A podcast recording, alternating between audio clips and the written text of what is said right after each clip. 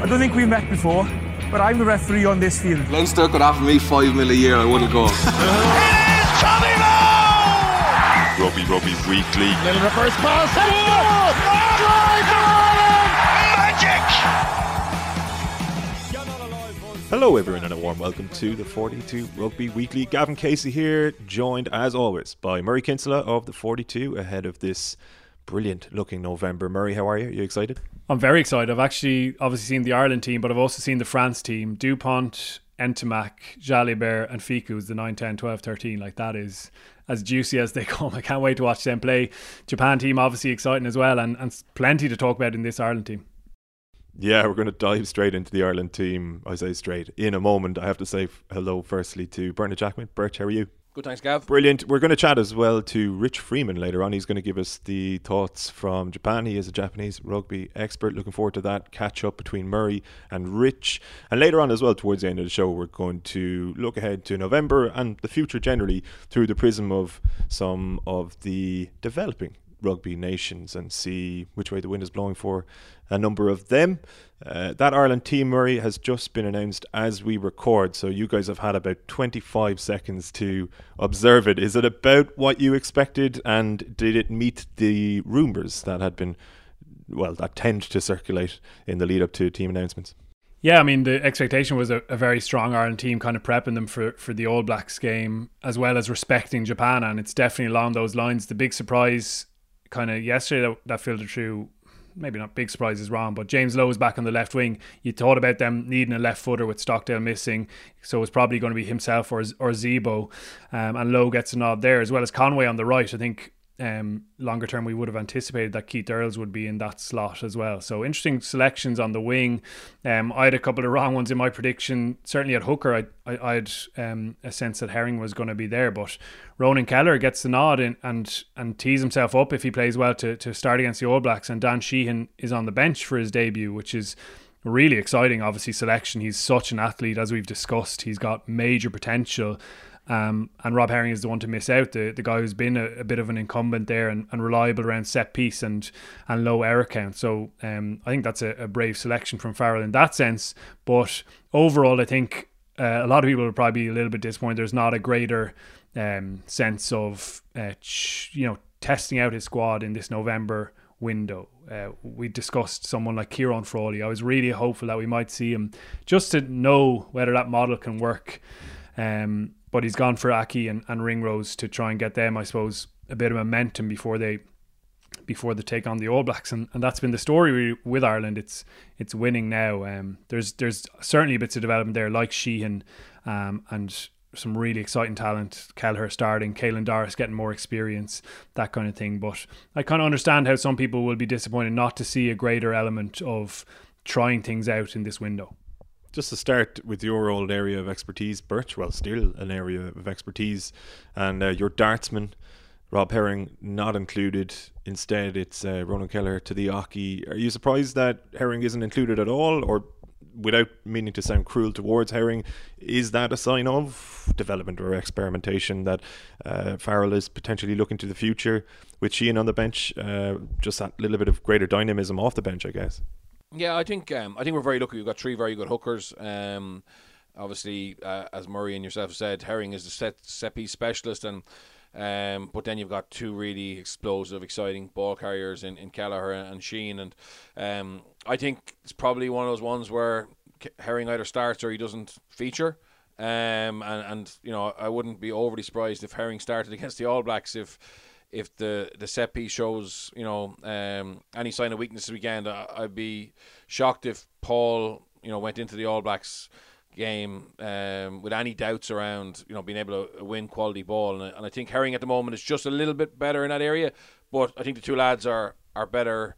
Uh, better rugby players, uh, and that's uh, well not better rugby players, but more more explosive um, in open play. Um, I think this front row is is as good as any front row in the world in terms of all three's ability to to play um, play in, in open play. Obviously, three of them are power athletes as well. Set piece, uh, scrum should be very very good, and um, you know, and you've got Dan coming off the bench hopefully to to add add to it. So I like the front row. It's probably if, if I'm being perfectly honest, you know, when I saw the three, like the, all the international teams, I think are out now. England's out as well. Obviously, Marcus Smith has missed out because he hasn't been able to train in terms of starting.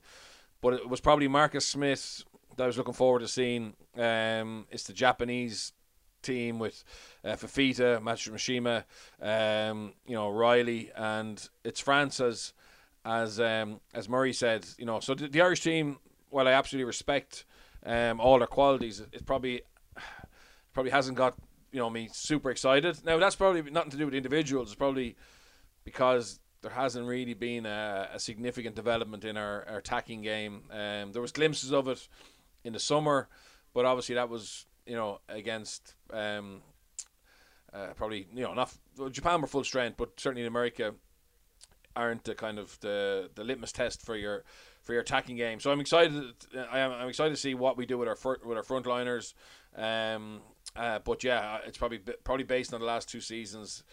No real massive development in terms of our attacking game, and I, and I don't think we have to. We'll, I don't think we'll, we'll win our game with attack. It'll be how we defend and what squeeze we can put on them in set piece. But realistically, for us, we're getting closer to another World Cup.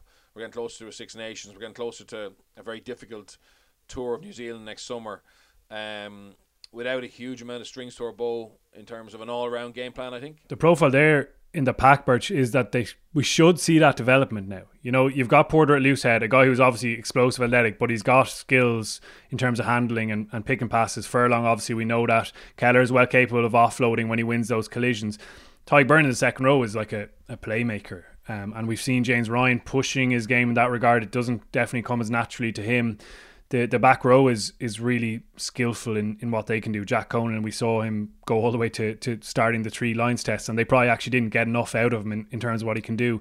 And Doris is a, a similarly complete player. So there is no excuse for us not to see that now. You know, if you're throwing in more experimentation in your squad selection, I think there'd be more of an understanding around not getting a really strong performance. But Ireland absolutely need to deliver that now by naming such a strong team. I am excited by that pack.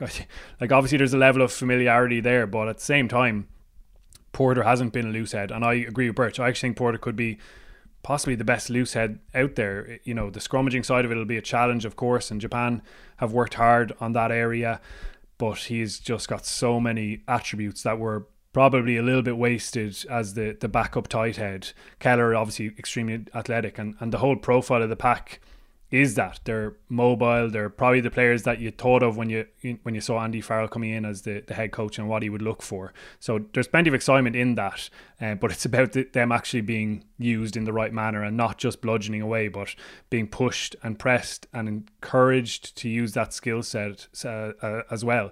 The nine selection is is interesting. Obviously, Conor Murray isn't match fit. He's only played 22 minutes, but we know that Farrell is a huge fan of what Gibson Park brings his skill set around that nine role, the ability to snipe, the ability to decision make on the move towards the ruck.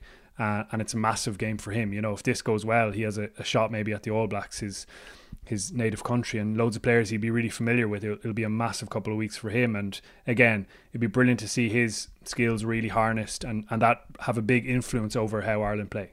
Yeah, just just on that, like I'm a Man United fan for my sins, and and Man United have loads of brilliant players as well. Um, uh, uh, there's no doubt, but we don't really see at the moment um, a real clear plan to how to use them together, and it's a little bit like like I've no doubt Johnny when Johnny plays, there will be structure to it, um, and we will have a better chance of seeing all those players, particularly forwards, you know, footballing ability, power, because he will do a huge amount on the field to make sure they're set up correctly. It's just, you know, what what are they going to be like if Johnny's not there, if Johnny's injured, um, and how much of it's down to his his ability to stay fit. Um, that's the question I think. So for me, like for example, you know, if Japan if Japan play next week with with uh, uh, Saito and Matsuda, they'll still play the same way. You know what I mean? If we play next week with Joey or um, uh, or or Byrne you know, will we play the same way? I, I don't know if we will, and that's the that's the question. Like I could be completely wrong. Maybe we will. Maybe we've moved on to the level now where everybody is very comfortable with how Ireland play, what our philosophy is, um, and I hope we are. If we are, then we'll have a great chance. We'll have a great team. If we're not, um, we'll be a little bit hit and miss and a little bit inconsistent. Isn't it unbelievable how the conversation around Sexton has morphed, Murray, over the last couple of years? Because even before the last World Cup, in our heads, not just the three of us, but rugby fans around the country, we were making our own succession plans for the upcoming World Cup, right? And the presumption was that he would have aged gracefully and probably ridden off into the sunset by this point, despite the fact that he was saying he wanted to emulate Tom Brady. I'm not sure how serious he is about literally going to 45, probably not that serious, but definitely wants to keep going until he literally can't anymore, right? And okay, I, I would argue he's not quite as good as he was during his World Player of the Year bomb 2018, but he's not a million miles off it. The concern is probably stringing games together for him, which is becoming more difficult. I don't know, is that due to age or just due to general wear and tear? And yet, he is still, and I don't think anybody would disagree, listening or on this call, by far and away our best out half. And probably will be. Like, there's not enough evidence to suggest that he will drop off between now and the World Cup would you agree with that? Uh, it's impo- I think it's an impossible question to answer uh, and predict because you just don't know when someone athletically and in terms of what their body can do just stops and declines because it happens quite quickly in the end often with, with, with older players. I agree at the moment 100% you wish the world cup was sooner so that you, would ha- definitely have him there and, and that's a guarantee. I know already he's thinking about that next contract to, to carry through to the World Cup, and he, as he said, they'll they'll try and do that after Six Nations time and it'll be no great shock to see see that happening. All the language around it, all the communication is that he's the captain, he's driving this forward, and World Cup is very much on his and Farrell's mind. But you just worry about, as you say, history repeating itself. Like it's crazy that we're having the same convo that we had all those years ago, um, and there's still no answer. And that's why, again, this November window is important. It's obviously not going to happen this weekend, but like Joey Carbery has to get a start against Argentina um, in that game and get a chance to, to run the team at 10. Again, this would have been a great window, but as I said, Farrell's thinking about getting momentum into his team and the fact that Sexton is, is the best out half.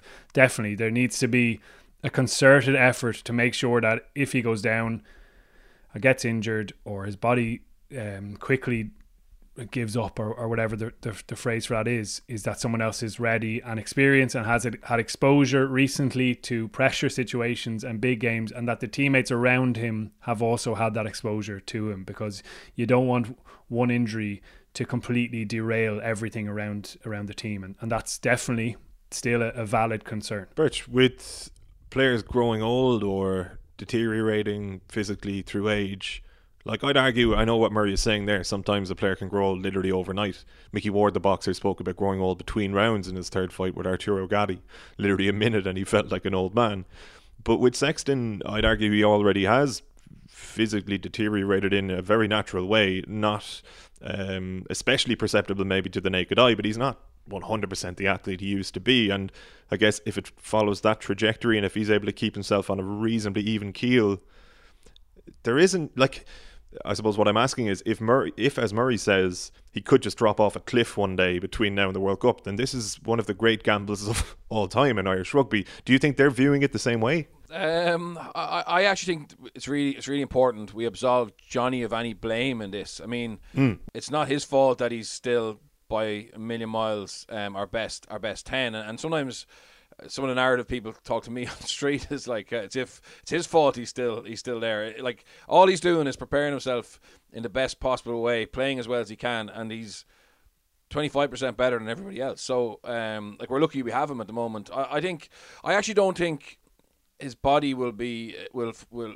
he was never his game was never based on like sheer athleticism. Like Marcus Smith, you know, he, his game is based on his ability, his speed, his speed off the mark. Obviously, his speed of thought, but realistically, it's his it's his speed that makes a difference. Beauden Barrett the same. Like Johnny and Dan Biggar and Owen Farrell, like they don't they don't operate at the, at the level they operate based on any gift of of uh, genetic gift in my opinion they're obviously you know they're obviously good athletes but it's mainly their ability to see the game, their decision making, their game sense, their ability to motivate, their ability to organise others, um, their catch pass, their kicking, etc. So their goal kicking.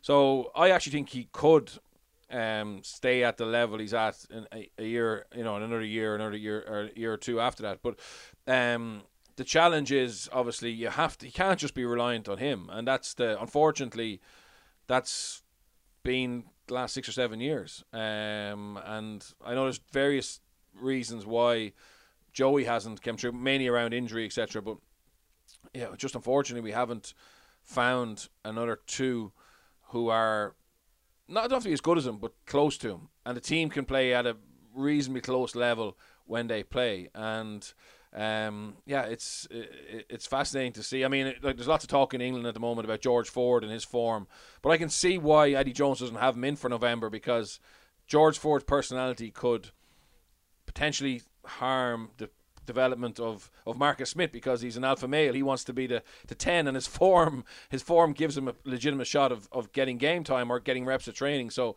it makes sense for Eddie Jones to, to leave him out. But if you're Eddie Jones, you know you know George Ford is there at the end of the phone.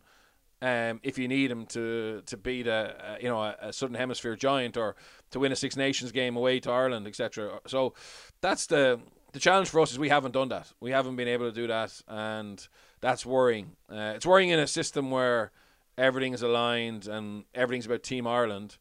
We have failed miserably over the last five or six years to to know who who the backups are, and and, and like I'm not Jack Carty's obviously people could say he's similar to George Ford in that he's out, he's in great form and and Andy Farrell knows he can bring him in, but for me it's not the same. It's not the it's not the same. I mean, there's there's, there's a sense that Andy Farrell doesn't trust Mike uh, Jack Carty. Um, or he hasn't had the opportunity to do it at international level as often as George Ford has. Um, and yeah, I know there's a bigger playing pool in England, but I, I, there's also a lot of moving parts. We are one system, and I think if anything does happen to Johnny and, and we fail in our in our targets because we haven't clarity in terms of who the next best ten is, the system has failed rather than the you know the individual player. Just to broaden it out very briefly, Gav, you kind of look at numbers 20 and 23 on the bench, and this is no criticism of Peter O'Mahony and Keith Earls. I think they both obviously have proven themselves at international level.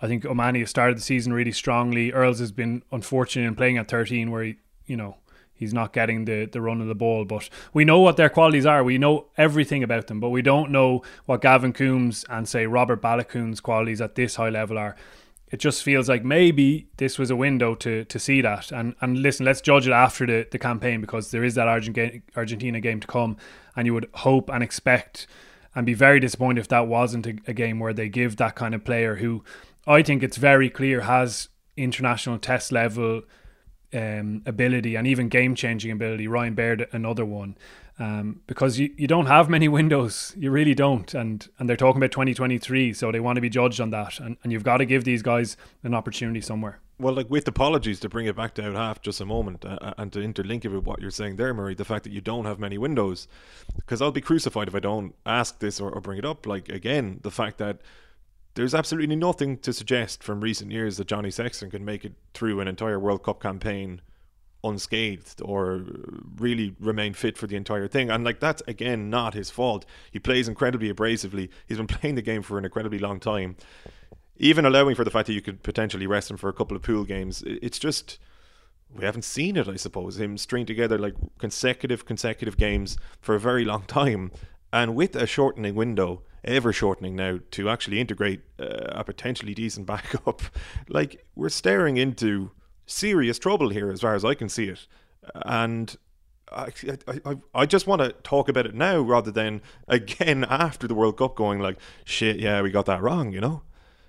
Yeah, I mean, I think we, myself and Birch have kind of expressed that concern. He he obviously did put a few games together in the last Six Nations and was the best out half, I, I thought, in that. Um, so again, you're trying not to, to focus on him. It, definitely. I think we've both said that this is a concern, but yeah, it's just disappointing that you might get a situation where history repeats itself. Um, so yeah, there'll be all focus on, on Japan this weekend. It's going to be a class fixture, but you look down the line and that's where you you have that trepidation definitely. But short term, short term, our best chance of beating the All Blacks is with Johnny having played this week and having some kind of cohesion going into next week. That's the that's the short term um, argument. Mm if only World Cups were short term. I suppose South Africa made it a little bit more short term last time, didn't they? Bert, I know you've been studying Japan, and we're going to chat to Rich Freeman, or at least Murray is in a moment. But um, how excited are you to see them match up against Ireland and just watch them generally? Like, what are you expecting from them this weekend versus, say, what you would expect from Ireland? Yeah, well, I, I just think they they're all on the same page um, in terms, of, and they've built this over since 2016 when Jamie Joseph and, and Tony Brown um, took over. They have remodeled their attacking philosophy, and they are predominantly an, an attacking based team. And it's it's you know they use the analogy of the of the Shinkansen, you know, uh, which is incredibly fast and leaves or arrives at a at a train station to the second rather than you know to the minute or, or late. Um, and that's basically their their model is they get in position faster than everybody else. Everybody knows their role, and then they implement the Tony Brown, uh, blueprint, which has gone away from structured attack. Um, so just example in 2015 under Eddie Jones, when Japan had a very good World Cup. Uh, unlucky to miss out on qualification, had three wins in their group, but lost out in bonus points. Uh, obviously beat South Africa and Brighton. You know they scored nine tries, and, and none of them were from unstructured attack. Um, so they were all based around set piece possession. And then in 2019, their their split was six from structured, seven from unstructured, and um, you know they have a massive focus on ball and play time, but that doesn't mean they're slaves to keeping the ball in hand. So possession time actually over the last three World Cups has decreased, um, but the ball and play time has gone up. So what does that mean? They're happy to kick the ball away, and but they kick incredibly well. They keep the ball on the field the majority of the time, and they manipulate the backfield before they kick. So it's difficult to do anything with that possession. So what teams generally do is they kick it back, and then Japan will look to exploit that early, or else they'll go back into their their mode to find space in the backfield and kick again. And um, the high ball and play time fatigues defenses, and, and as soon as they see a mismatch, they have the the speed and evasion and skill to take advantage of that. So it's it's high tempo. It's it's it's interesting. Um, there's a lot of different wrinkles, and I saw Murray did a piece on, on some of their attack against uh, Austra- Australia, and uh, yeah, it's it's fascinating. It's highly complex. Some of their, I would actually argue that some of their structured attack is nearly too complicated. Um, in that sometimes they sometimes they create opportunities and play another phase because it's pre-programmed, and that opportunity is gone. But that's the way they. That's like I know foreign coaches coaching there and I mean, you know, if the session isn't two and a half, three hours, it depends on your manager. So um, a lot of the corporations will will impose a manager on you, and and uh, the manager sometimes you know insists on very long training sessions. But because they're so long, they do a huge amount of of repetitions of set piece attack um, in the club game there or the, or the factory or, or the, the company game. Um, whereas at international level, I think Tony Brown's got a, a better mix. But yeah, like they they may score off a set piece try this weekend, and if they do, it'll probably be a thing of beauty. But uh, I don't know if Murray agrees, but I, I do t- sometimes think they make it overcomplicated. Uh, but certainly their unstructured attack is is very smart, and it's uh, it's fa- it'll be fascinating to watch. We got caught, you know, they scored 31 points against us um, in June. Uh, I thought their defense was very poor, particularly in terms of defending the seam uh, of the line out and the scrum and, and, and we, we made good inroads there. We were smart in, the, in in terms of that. But I'd be shocked if they were as weak defensively again. Um, and as I said, I think you know the fact they, they scored 31 points against us will have Simon Easterby pretty worried this weekend. Murray, you caught up with Rich Freeman. Take it away. Yeah, he's a, a, a gent, a guy who showed us around Tokyo a little bit during the World Cup, and uh, we had some good times with him as well. But yeah, just caught up with him on the selection, on where Japan have been and their lack of rugby, and also kind of future plans for for the competition in domestically over there. There's been changes, so great to catch up with Rich. Rich, thanks a mil for, for talking to us. Firstly, how is life generally in Japan at this stage of what has been a long couple of years? Yeah, it's been a tough couple of years. Life's getting back to normal. Um, the numbers are down. Fortunately, a lot of people are vaccinated, and they're talking about opening up most of the stadiums soon. So uh, we're slowly getting back there. That is good news. We've been a bit rugby to distract us anyway this weekend, and we've just had the, the teams named. Firstly, from Japan, obviously catching our eye that Matsushima is back in there, Tamura, these guys that we're familiar with. Any surprises from your point of view, and what do you make of that selection? Uh, well, the big surprise is Dylan Riley on the wing. I mean, you've got four centres in the back line and you've got five back row forwards in the pack. Now, whether that's uh, by choice or, or just simply because of the injury problems that they have, it, that's the one thing that really strikes me is, is, is those selections in particular. Riley, what can we expect from him? He's not one we would have known, obviously, at the World Cup. No, he's a young player. He's been up here three and a half. He's one of the sort of the three young Panasonic guns: Ben Gunter, Jack Cornelsen, and uh, Dylan Riley, all coming under Robbie Deans' sort of tutelage at, at Panasonic. Very, very good outside centre. And okay. that would be ideally where he'll end up playing for Japan for many years to come. It's a bit of a shock to see him on the wing. I don't know if he's ever played on the wing. He certainly hasn't played on the wing in, in the top league in the three years that he's been up here. So, um, but a very good football player. Mm, yeah, I'm sure that Ireland will give him a little bit of a test, and vice versa with, with James Lowe coming back in on the left wing on, on this side of the water. What, what is the kind of general perception f- from Japan around this fixture? Obviously, Japan beat Ireland at the World Cup in 2019. It feels like not that long ago. Different game here in July. How are the confidence levels, and, and what's the expectation, I suppose, from, from Japan? It's difficult to say because this is only the fourth game Japan have played since the World Cup that's what people have got to remember. I mean, there was talk about Australia were rusty, and that's why they only just beat Japan a couple of weeks ago. And I'm like, well, hold on a sec. Japan have hardly played a thing since the World Cup. Obviously, it's away from home. That makes it a lot harder. Um, it's you know, an interesting selection. There are some young guns in there. It's a transition period with the next World Cup coming up. Everyone still obviously talks about the game at Shizuoka during the World Cup. Obviously, Japan want to prove that July was a little bit of a glitch and that they want to get back to winning ways against a tier one nation.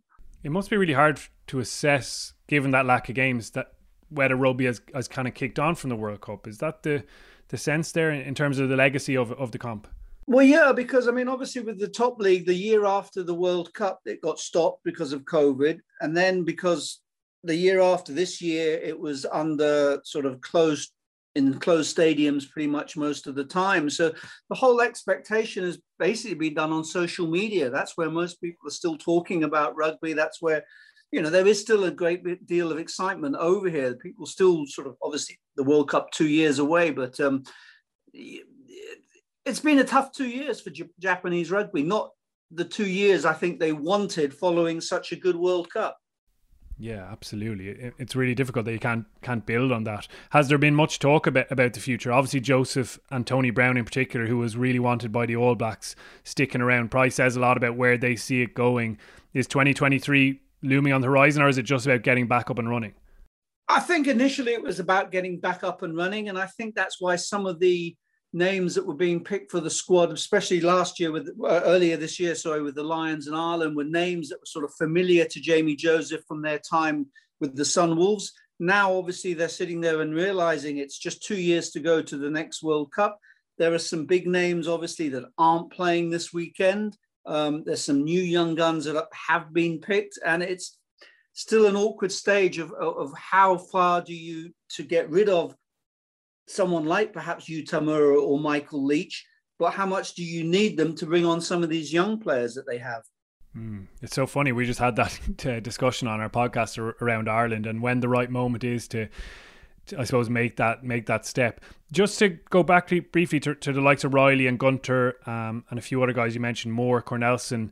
Like, what's the debate around that in Japan because project players is always a big thing in Ireland and people discuss it and you know players who come through the, the Irish system. How big a talking point is it over there? The Japanese people don't mind at all. Huh. The only complaints I've seen have been in languages that are not Japanese, basically. I mean, I think hmm. you'll probably remember from the World Cup, the two biggest roars from the crowd when the team got introduced were generally Michael Leitch and Luke Thompson. Yeah. So the Japanese fans, yeah, probably some of them are, sitting there wishing that maybe there were a couple more of their sort of favorite or hometown favorites playing, but they take to the foreigners that have been here, especially, you know, you've got to realize because of COVID, a lot of these guys, Dylan Riley, um, Craig Millar, they stayed up here the whole time. They didn't go back to Australia or New Zealand. They stayed up here because it would have meant time away from the country. Um, so the Japanese people respect that. They respect the fact that they've they've given so much to their club teams, and and they want to play for Japan. And so most people in Japan, yeah, every now and again you get one or two that will sit there and go, oh, too many gaijins or whatever. But generally they just accept the fact. And I mean, a lot of these guys, Ben Gunter was a day away from joining the Australian Army. His whole real senior rugby has been under Robbie Deans at Panasonic.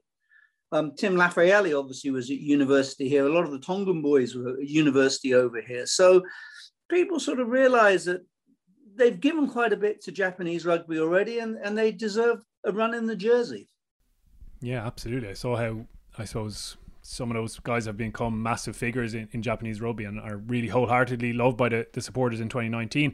There is going to be a change domestically. There's the, the top league transforming into League One, which I'm going to confuse with football over on, on this side of the world. But whatever about the name, it seems like a new dawn. Rich, what's the what's the story there? Ideally, it would be a new dawn, but unfortunately, things might not progress quite as much as I think a lot of us hope. Um, the idea was that there was originally going to be 12 professional franchises in the World Cup venues. That got dismissed. Then there was talk of a, another competition running alongside the top league. That got dismissed. And what we've been left with now is pretty much a continuation of the top league. Mm. Um, the companies still have considerable power. They did not want to get rid of that power. Particularly, two very big name companies were very insistent that they wanted to carry on almost as they were before. Now, at the moment, one of the biggest concessions is each of the team have to have a place name in in the hope of trying to regionalize things. The problem is we have now six teams with Tokyo in the name. so Tokyo fans are a bit confused. We have one team that James Moore plays for, which is called, and I'll give you its full name, NTT Communication Shining Arcs Tokyo Bay Urayasu, which even their captain apologized for its length at the recent press conference. So, yes, the teams are starting up academies, that will work. But the whole idea of professionalism, we'll, we'll have to see how that goes. Hmm. Well, like why? They're certainly getting the big name players though. Yeah, they continue to absolutely, and, and it's been brilliant to see some of the, the clips and, and the rugby looks like it's growing. Why the need to change? It, the companies have been seen as a negative influence, or or what's the the thought there? Um, I think one of the reasons was just trying to build. Ideally, was to build on the legacy from the World Cup. Um, soccer made this transformation back in the 90s before the soccer world cup was held over here and they totally transformed the way that, that football or soccer whatever you want to call it was played and supported and so they developed in in smaller towns that didn't have baseball teams and suddenly those teams were getting 20 30,000 people to a game and really developing the sort of the community spirit. I mean, where I live in Yokohama, we have a baseball team, but we have a couple of soccer teams. Have a third team now that's just entered into the professional leagues, and you'll see banners for the soccer teams everywhere. And I think rugby realized that being just purely company based it was hard to attract fans. That was one of the reasons the Sunwolves did so well. Suddenly, the Sunwolves, it wasn't your duty to your company. It was you. This was a team that Japanese people got behind because it represented them. So wherever you came from in Japan, they supported the Sunwolves, and they had a great fan base. And I think that's what you know rugby are trying to do. But as I say, the companies have still got that tight hold on on things. Yeah, I was going to ask about that grassroots level because that's so important away from the limelight. Um, and we talk about talk about Irish rugby in this uh, sphere a lot as well. Like, what's your experience on that side of thing? Are are younger kids uh, taking up the game? Is there a good pathway there?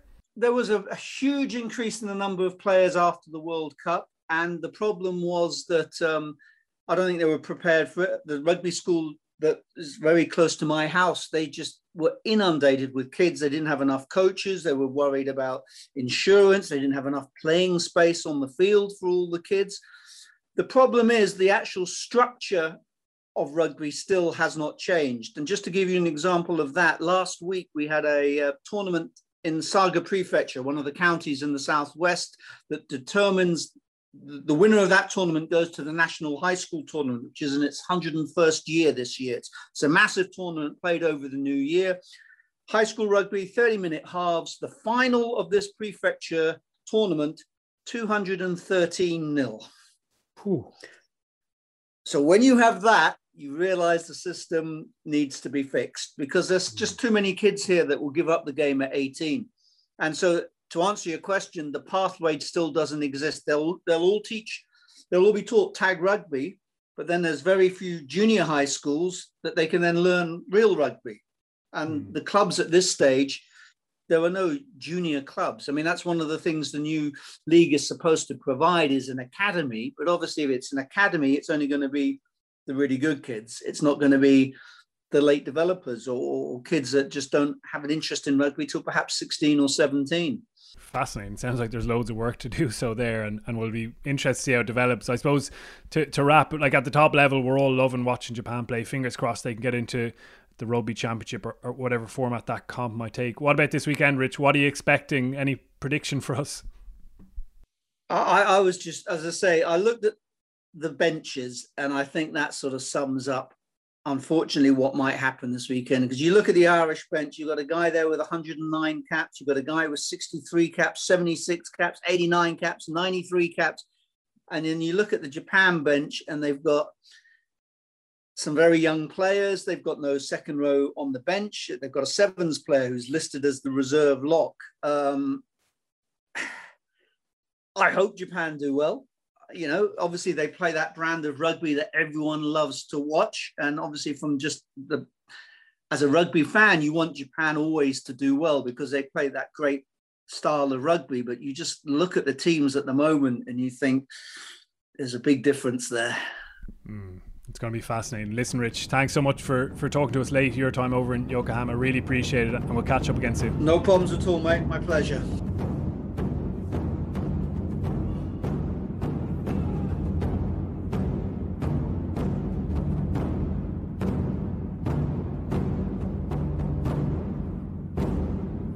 Great to catch up with Rich Freeman on Japan. And Japan are very much a model country as it pertains to our next conversation. Murray, we're going to chat about some of the developing nations, tier two nations.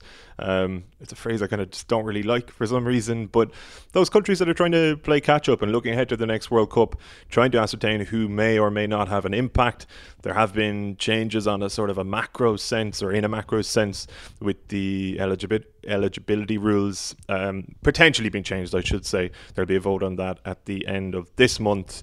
So, where do you want to start? Because this is a pretty global chat. So, what has caught your eye over the last few months in terms of, I guess, the development of the global game and some of these developing countries? Well, there's so much to get into here, but I suppose the, the key for me is that this area of the game is one of the big challenges for the sport. Like, if rugby is going to take the next step, we need more competitive nations at the top table, making a, a, World Cup genuinely competitive, greater greater than five or six nations, whatever it's been, the, the tr- traditional powers who you know are going to be in the mix. We need more nations winning games in pool stages at World Cups, making it more competitive, and just driving the standard. Um, and that is the, the challenge for, for rugby. There's loads of nations out there with potential, and I agree with you on the term tier two. It it makes me slightly uncomfortable because you're creating a divide straight away there and a, a sense of them not being at the top table. I think rugby as a whole needs to work really hard to to integrate um, and accelerate the development of, of nations. And that's a tough thing because everyone wants to keep their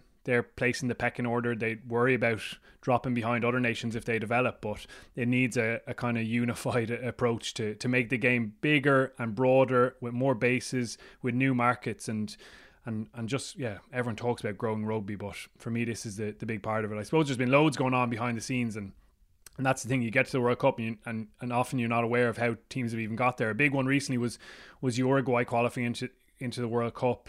Um, Canada and USA had a bit of do- disappointment. Canada actually aren't going to make the World Cup now for the first time ever.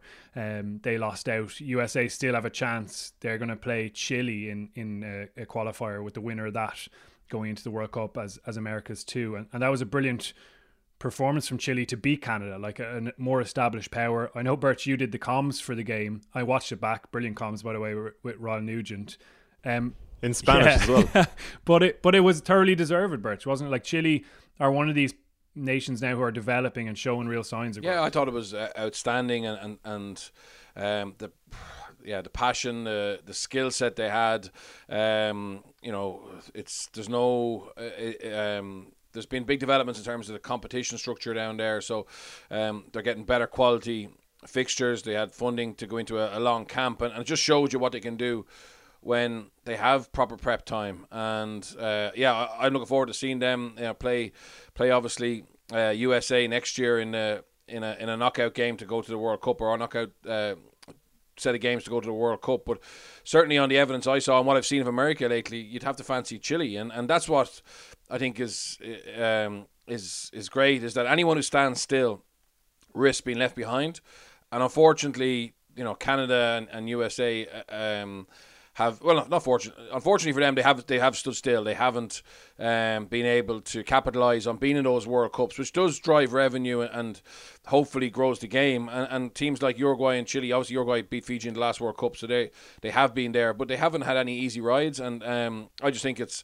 it's brilliant to see South American rugby um, seem to be on the right track. And you know obviously then if we look a little bit closer to home um, in terms of European rugby you know can we can we develop um, the game into Germany, Spain? Um, obviously, Georgia are, are you know are, are probably the, the nearest to being able to break into that top six in Europe. But um, that's like the, you know I, I would say that has to be the next step for, for World Rugby, and and um, I know there is money being put into it, but um, I suppose Chile, Chile and Uruguay are probably the best examples of what we've seen uh, recently to say, look at um, we can with proper strategy get these teams up to speed.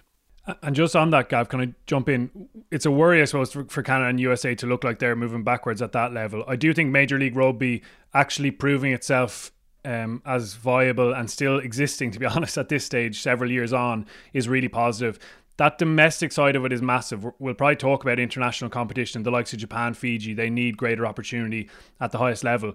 But what's happening underneath probably again away from the limelight is really important. And that's why I look at South America and their Superliga Americana, the rugby competition now. They got a second season away proper this year after that pandemic kind of ruined the inaugural year. But you have teams from Argentina, Brazil, Chile, Uruguay, Paraguay, and um, I'm probably forgetting Colombia. Colombia, yeah, Colombia as well. And Jaguares 15, the, the Argentinian side, they they won it. They were really dominant they beat Penarol from Uruguay in the final. But that kind of development is really positive for rugby. I watched a few of the games on streams and, and the quality was good. And you would hope that that'll accelerate and develop over over the next couple of years because, yeah, I, I think Georgia is a great example there, Birch. They are clearly ready. Like a, a country that loves rugby, they've got government support, they've got facilities, they've got real desire to be integrated at the top table. You'd love to see them in a Six Nations or, or whatever format that would take. But I also think it'd be great to see a, a, a domestic involvement from from them. I don't know if it's a URC second division potentially, and you and you look at the Rugby Europe Super Cup again, a, a club competition beneath the limelight that, that played off this year with um with some European nations from those kind of uh, tier two sides, I suppose. Lusitanos 15 from Portugal have been really good, as have the Georgian team Black Lions. Like, how cool would it be if if the URC could integrate that competition, maybe some of the other South African sides like the Cheetahs who want to be in there as well and involved, and you get a kind of two tier league. I know that would make it even more um, wide ranging than it already is, which confuses some people. But I think there's an onus there to get that domestic level of competition up a level, as well as allowing nations like Georgia to compete at the top table in international rugby. Do you bring a promotion and relegation situation into that, Murray? Uh, potentially, yeah, down the line, like how how how cool would it be to have a, a second tier? And and I know it's something that a lot of fans would would enjoy, and I think there is a real interest in in rugby in different countries and um, promoting that as well. So yeah, maybe down the line that would be that would be a good thing to see. But yeah, like Georgia is a great example of a nation with real potential, I think, and it is important that World Rugby, I suppose, targets certain nations it's great spreading the game everywhere, but there's a finite amount of resource there, and sometimes it makes sense to really target certain nations like Fiji before the last World Cup. And I know it was a disappointment how maybe they didn't quite perform to the highest of their potential in that comp, but someone like Georgia genuinely I think could be a real contender with a bit more resource and a bit more exposure. Birch, uh, to, we might continue on Georgia in a moment, but if I could hop back to South America for a second and pick up on what Murray was talking about with the Super League a Day Americas, I think you mentioned there that Uruguay and Chile are the two countries who are probably developing the quickest in South America. Brazil have been doing okay as well uh, in recent years, but they're also the two nations I think who are trying to introduce second franchises into the Superliga. So you've got Daniel Hourcade there, our old friend, uh, former Pumas boss, is the uh, high performance director of that league. He wants to turn it into a 10 team league eventually, but also doesn't want to dilute the quality. And they're the two countries that have put their hands up so far as potentially bringing new clubs into that competition, which is obviously a, a healthy sign. But uh, if you were creating a competition like that from scratch, what's the most important thing to you as it pertains to actually developing national teams on top of it? Yeah, I think it's. Um I think it's the carrot of being able to go somewhere else. Um, so obviously, you know the Jaguars will get will get bored winning that uh, all the time. They're coming from a, a, a, far better better competition to start with. But I think where can it lead you to? So I, I think um, obviously for to bring it back to Europe again, I, I think I agree with Murray. I think the possibility of getting a team that could get into that Premier Division of a, of a URC would potentially entice investment, whether that's investment from the government, you know, like we know Georgia have, have very close links to the, the government there, or whether, you know, the, the, the owner of Stade Francais, uh, Dr. Wild, um,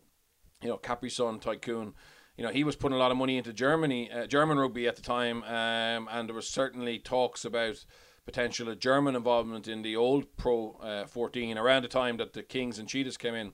Um, and when that didn't happen for him, he, he obviously decided to to buy a ready-made uh, club in, in Stade Francais and, and a competition that's already up and running. But his at his heart, he was putting a lot of money and, and investment and time into into German rugby. You know, so if there's a competition structure where um, investors or people who are willing to spend uh, and invest, it's not really investment in rugby, but to lose money um, to get their team or, or, or province um, into a, a better competition and, and have the, the rewards of that obviously transferring to an international team. I think I think there's strong possibilities, but you have to have the competition structure. I mean, Murray's mentioned it. You know, it's no it's no surprise that you know the South American teams, the non-Argentina, um, who are already established, are now starting to show improvement because there's a competition structure that um, allows them to play a higher level of uh, of competition on a on a regularish basis. And obviously, COVID disrupted it for a while, but you can see it then transferring to the national team. So, um, and obviously, those other countries are chasing World Cup qualification, so that's their carrot. But you know, I, I think that as long as there's um, a chance of winning something, and you know that winning that is is worth enough in itself, or it leads to you know something uh, bigger long term. I think that will will focus the mind, and, and that's that's potentially. I mean, we've been talking about you know there's been a lot of mo- uh, money meant, uh, spent and invested in competitions, etc. In, in Western Europe, um, Eastern Europe, uh, and you know Spain, etc. But we haven't we haven't really seen them develop bar bar Georgia, um, and then Georgia have have struggled to actually. Um, you know, go to that next level to be to be able to really sustainably, um, you know, be a challenge to the to the to the established teams in, in in the Six Nations. So that's the. But they definitely would say Georgia for sure, given the amount of the players they have in France. Um, given that they're now starting to produce backs, um, given the crowds they can get, given um, you know the, the support they have, etc., they could they should be the next best. But at the moment they're blocked off. You know what I mean? It must be very difficult for them to to see where they're going because bar bar World Cups, um, you know they don't re- they don't have a chance at the moment because the Six Nations ring fence. So I'd like to see I'd like to see that open up at least a playoff. The bottom team plays Georgia, even if it's if it's at home for the Six Nations side, uh, on a one-off game like in like in Pro D two, and um, and then obviously uh, I would totally agree with Murray. Some kind of a, a second level URC which expands the game further. Um, and long term, the potential carrot is entry to the URC, maybe through a playoff again. Yeah. And we need to obviously talk about the Pacific Island nations, which is a really massive part of this, guy. But just to kind of wrap on Europe, also internationally, Ireland are keeping an eye on it because they're going to have Europe too in their in their World Cup pool, and obviously you'll expect to get a victory there. But it's interesting to see that battle. Georgia are well in front. It, it kind of counts over the two years of, of Rugby Europe Championship, the Six Nations B, and Georgia are five out of five this year. Portugal are sitting second at the moment, but I think Romania and Russia are still very much in the mix and will be over over the next year. So that's going to be a, a, good battle. The third European team also in that competition can can qualify into the World Cup via the, the final qualifier tournament. So it'll be interesting to see how that pans out. Portugal, fair play to them. They had a really talented couple of crops of under 20s a few years ago. People might have seen a little bit of them or a few clips on Twitter and, and they're pushing some of those guys through. So again, you love to see those progress stories. Um, but you, yeah, you want someone at the very top table, and I think that's where the Pacific Island nations come in. Like they have that potential. Let's chat about them then. And before we get into the eligibility rule, potential change of the eligibility eligibility rule, I should say, um, which realistically will most affect the Pacific Island nations because they have produced so many unbelievable players uh, who go off and ply their trade elsewhere. Uh, just to talk about that neck of the woods in a structural sense as well, Murray. Obviously, we know that you've got two franchises coming into Super Rugby uh, in the Fijian Drua and Pacifica Moana, uh, and like I can't really see anything wrong with that. I, I hope there are no sort of like there's no kind of negative spin. It just feels like a positive development, unless you tell me otherwise. Yeah, it's great in my eyes as well. It's a, a key part of the pathway, and you're seeing the squads being announced at the moment, and you know it's all obviously Fijian players in the Drua and Tongan and Samoan players in the Moana Pacifica team. They've got good head coaches there, Leon McDonald in charge of Moana Pacifica, and Mick Byrne, Mick the Kick in charge of Fiji, Fijian Drua. So they're putting together good teams there. They're going to play outside the Pacific Islands for this first year. Um, obviously with pandemic related issues and travel and all that, but you would hope to see them eventually playing their home games um, in those home nations. And it's it's massive, you know, players who would have instantly looked away to Europe and been away, and it's hard to get them back in for any sort of training camps or even the international windows can now look closer to home and you would imagine that'll develop over the years to come and, hopefully it's a genuine option rather than going to Europe for, for that big contract. You, would love to see that. Samoa obviously qualified into the World Cup uh, they beat Tonga over two legs, and really impressively, I actually thought they, they actually have a really uh, exciting group coming together there. Some guys who are pretty new to international rugby, but have a bit of experience around Super Rugby and that kind of thing. They've got a really good coaching ticket. Um, Seilala Mapusua is in charge, and Tana Umaga, Andrew Goodman from the Crusaders. I'm probably forgetting Mo Schwalger's there as well. And obviously Michael Alaalatoa, the captain now, is, is playing with Leinster. You can see his quality. So they're going to play against England, Japan, Argentina, and it'll be either Chile or USA. And I, I wouldn't be surprised to see them get a, a good result if they can develop. The shame now is they're they're um, not going to play these November tests. They they couldn't travel over with, with the restrictions aforementioned, um, and so Tonga really have to push on in this window. They weren't able to get all their coaching team over, unfortunately, for this. So Jimmy Duffy actually is one of the guys involved, the ex Connacht forwards coach, in their kind of makeshift um, coaching ticket. But um, yeah, you'd love to see those nations push on. Fiji obviously have been threatening and, and got some big results over the years, and, and the talent there is obviously undeniable and really thrilling. And World Rugby, as I say, have put a bit of investment into that. Fijian Drua have played in, in the Australian NRC before, and now they get that chance in Super Rugby. I'm thoroughly excited by it. Can't wait to watch them play at that level. Birch, with those two franchises joining Super Rugby, how does the competition or how do how does the sport, I guess, avoid a similar situation to the Sunwolves, who were great to watch, and it felt like again a positive step for Japanese rugby, but didn't work out for financial reasons and so on. Do you think there are kind of safeguards in place this time around, or some kind of a safety net to prevent them from falling out eventually if the first couple of years are hairy? Yeah, I'd like to hope that they stick with them. I think there's there's huge potential there. Um, they have got good coaching staff, uh, staffs. Um, you know, their budget obviously isn't as high as some of the more established teams, but I also think they'll they'll get some players who'll go back there at the end of their careers, and then obviously um, to give something back, and then they'll they'll find new talent, um, which is uh, there's lots of it. It's just a case of being able to get them away from going to Europe or get them away from going into rugby league, which is obviously um, becoming very attractive uh, for them. The, the NRL clubs are are very active in, in terms of their ability to scout those those young uh, talented players. Obviously, a lot of Tongans go to Japan very young, you know, 13 or 14 to, uh, on scholarship. So there's a lot of people uh, trying to, I suppose, drink out of the same trough there. But you would like to think um, that this is going to be a massive game changer for, for those countries in terms of being able to, um, you know, contract players uh, locally and have a have a competition structure that they're all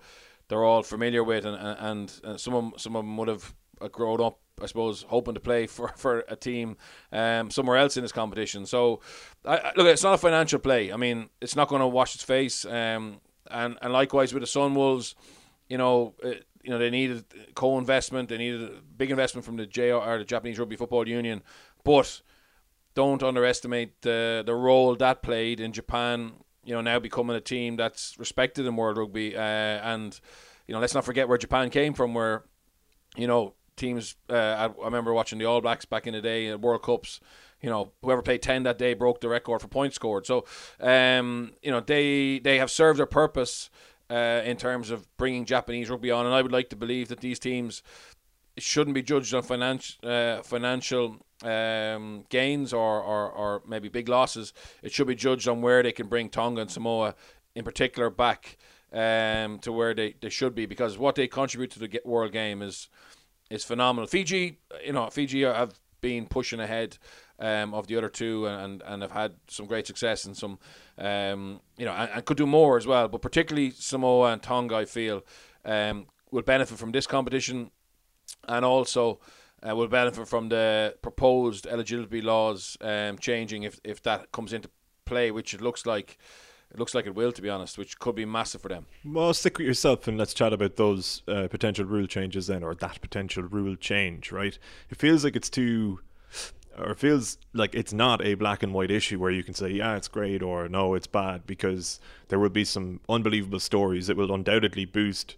Uh, the squads of several uh, of the countries that we're talking about right now um, in future years. On the flip side, for a country like Georgia, who we're just talking about, they might look in at some of the Pacific Island nations, for example, who probably will get some, even All Blacks potentially back at a certain stage, and think, well, you didn't even develop these players, and we don't really have this option because our players aren't going and playing for other countries um, throughout their careers. So, uh, in a very long-winded way, I'm asking you, what are your thoughts on it generally? Like, I suppose if you had to lean one way or the other, I, I wouldn't worry about it to be honest. Um, and while it will make things more difficult for those you know other tier two countries.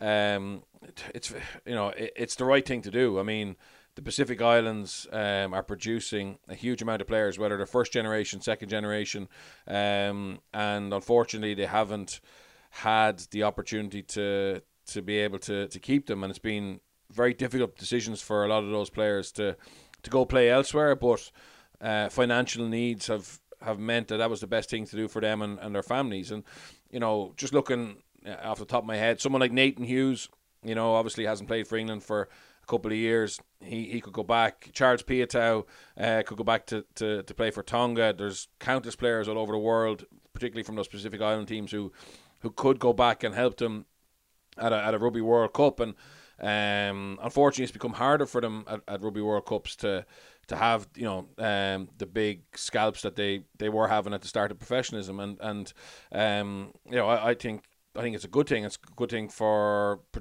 promoting rugby back in those in those in those islands as well. And like I'll be honest, I mean.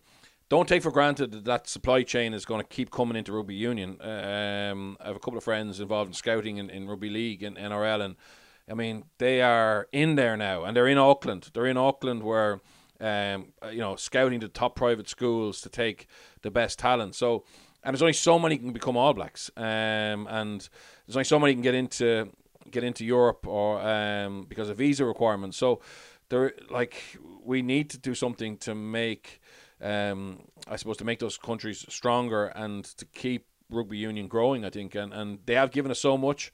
Um, and we haven't probably given them enough back, to be honest. So maybe it is actually black and white, Murray, just pretty good. Or what are your thoughts?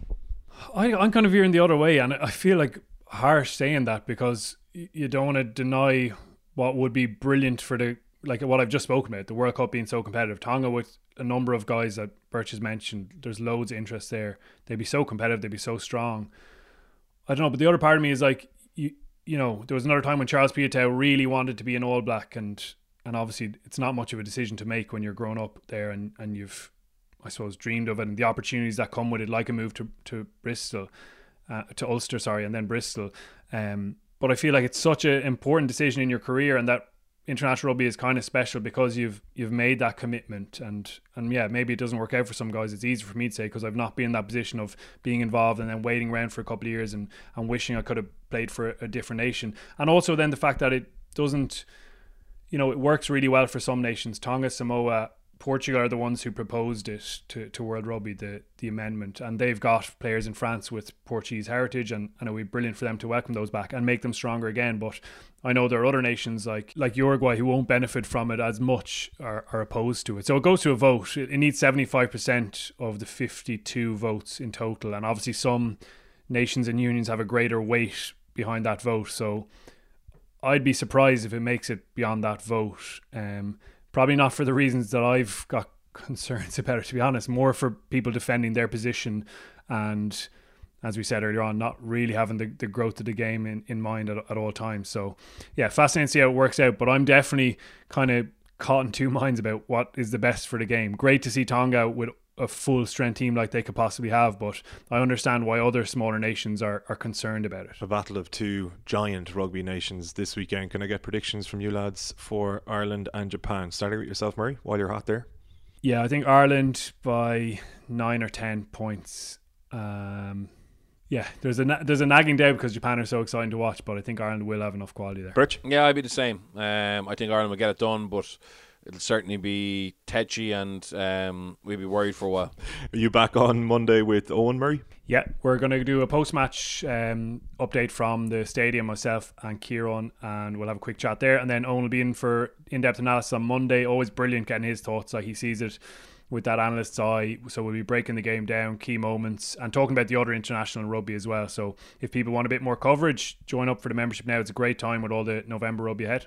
Absolutely. Two extra podcasts for your ears over the weekend and on Monday. Members.the42.ie to sign up there and get all of Murray's additional rugby coverage. Behind the Lines number five is also on sale now. www.the42.shop. That is our new book, the fifth edition. Time flies. Thank you to everybody at home for tuning in. Thank you to the two boys as well for their insight as always. Until the weekend, if you're a member, until next Thursday. If you're not, mind yourself. Enjoy the rugby over the weekend. Take it easy.